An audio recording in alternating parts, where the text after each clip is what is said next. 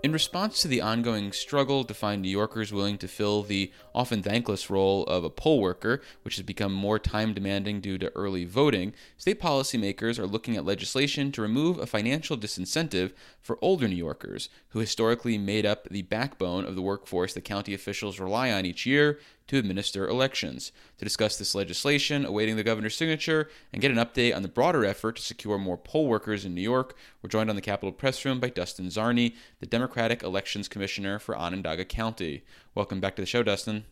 Thanks so much for having me, David. So, can you explain how being a poll worker can ultimately cost some seniors money and how legislation approved unanimously earlier this year uh, might try to address that problem? Recently, uh, the IRS changed the way they classified election workers.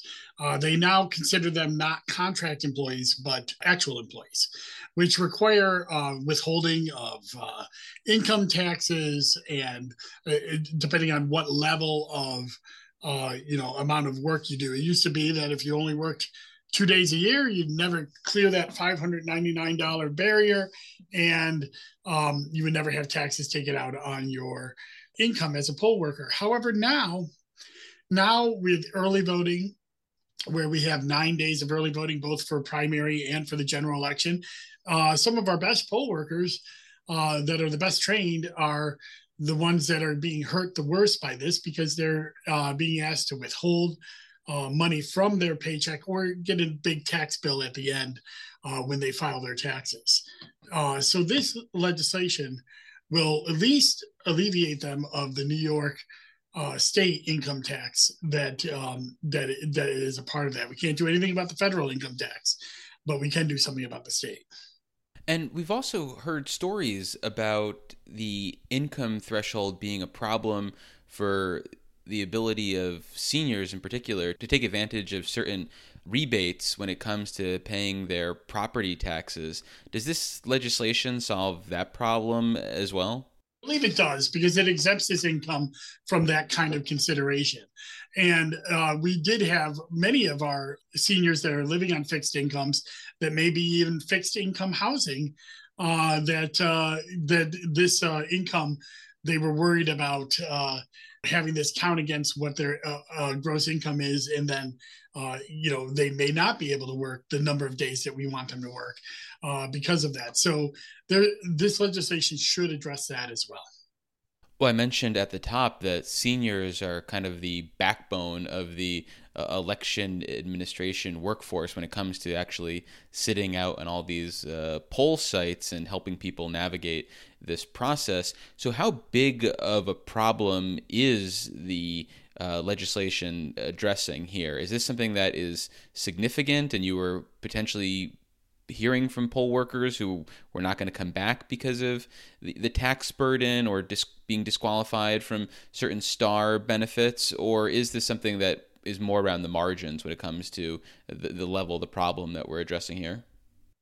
No, I, I think it is a large amount of our inspectors obviously are seniors. Uh, some of them don't know that it's going to happen to them until they file their taxes. Mm. Uh, you know, it, it's been a burden over the last few years, and this will not only resolve the burden, but it will also allow us to field our best poll workers. Um, and you know, a, lot of times people don't understand why seniors make up the backbone of our uh, election inspector fleet, and the reason they do is because we only need them a couple of times a year. They don't have, you know, they don't have uh, other jobs or other responsibilities, and especially when it comes to early voting. Uh, you know, a lot of people take election day off, and uh, that are election inspectors that are younger, and they plan around it. But not everybody can take ten days off, and and so, and or twenty days off in a year to to be our election inspectors. So seniors, retirees, uh, you know, uh, those without a job that they have to report to every day are are very much our lifeblood when it comes to inspectors and and they do tend to skew older so this legislation will help most of our inspectors out. During the assembly conversation about this bill, there was a proposal from one assembly member to uh, allow poll workers the flexibility to serve for only part of a day as opposed to having them work from basically uh, the crack of dawn until 9 p.m. on election day. would that make it easier for you to recruit bodies if there was more flexibility uh, or are you already able to provide sort of flexibility in terms of the shifts that people might work we're already able to do that and many of our counties have tried that on a pilot program or uh, tried tried to offer that as uh, some of our slots to be part time.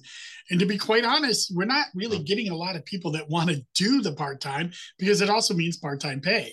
Uh, the the inspectors that want to work, they want their full uh, you know benefit uh, for when they're working, and also if you're looking at part time, that midday break is around 1 or 2 p.m. It's not like we could actually still recruit people that could work a regular job and then come and be an election inspector. And then, of course, you always have the issue of what happens when somebody doesn't show up. You know, election day is our Super Bowl. We don't have another chance at getting it right.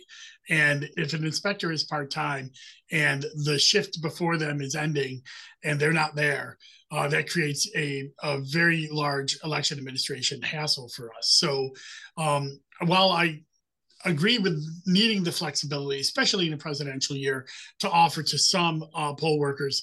It's not the placebo that uh, hmm. you know. It is a placebo. It's not the uh, uh, you know the cure-all that uh, many of the advocates have said it would be, because you just don't have this large fleet of people that are still willing to do it if it's part time.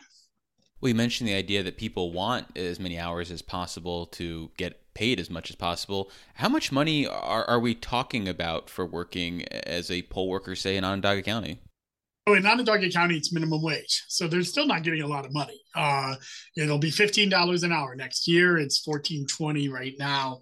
It's still not a lot of money. And then if you were to take, you know, taxes out on top of that, it's, it's even less money. And so the, uh, the incentive is lower. Now, there was a bill that did not get past the assembly uh, that would raise uh, election inspector pay for every day to $300 and that would raise from like my Onondaga County pay from like $200 to $300. So that'd be a significant raise for them. Um, each county sets their own pay rate.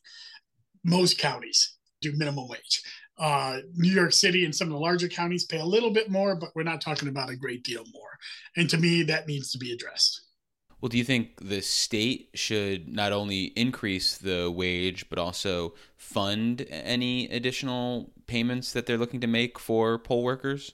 I think they should increase your wage. And yes, I'm always for state aid, but we always have to remember this burden of running elections is by our Constitution and by New York State practice is uh, the sole responsibility of the host county of the boards of elections.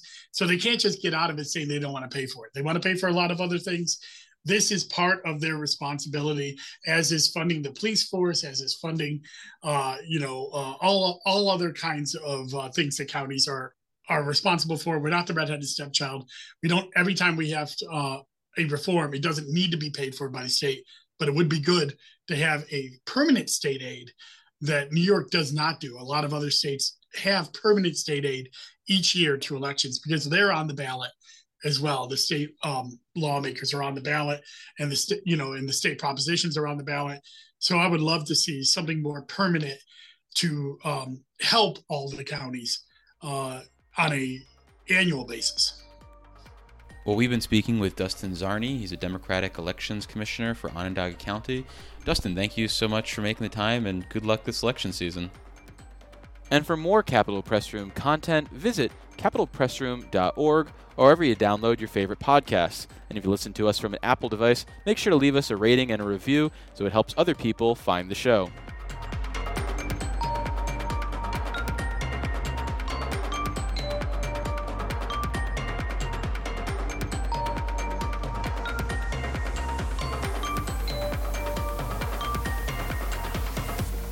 Support for Capitol Press Room provided by the William G. Pomeroy Foundation. Communities across the Empire State have stories to tell. A roadside marker funded by the William G. Pomeroy Foundation can help your town or city educate the public, encourage pride of place, and promote local tourism. More about the Pomeroy Foundation's New York State Historic Marker Grant Program for 501c3 organizations, nonprofit academic institutions, and local state and federal government entities at wgpfoundation.org.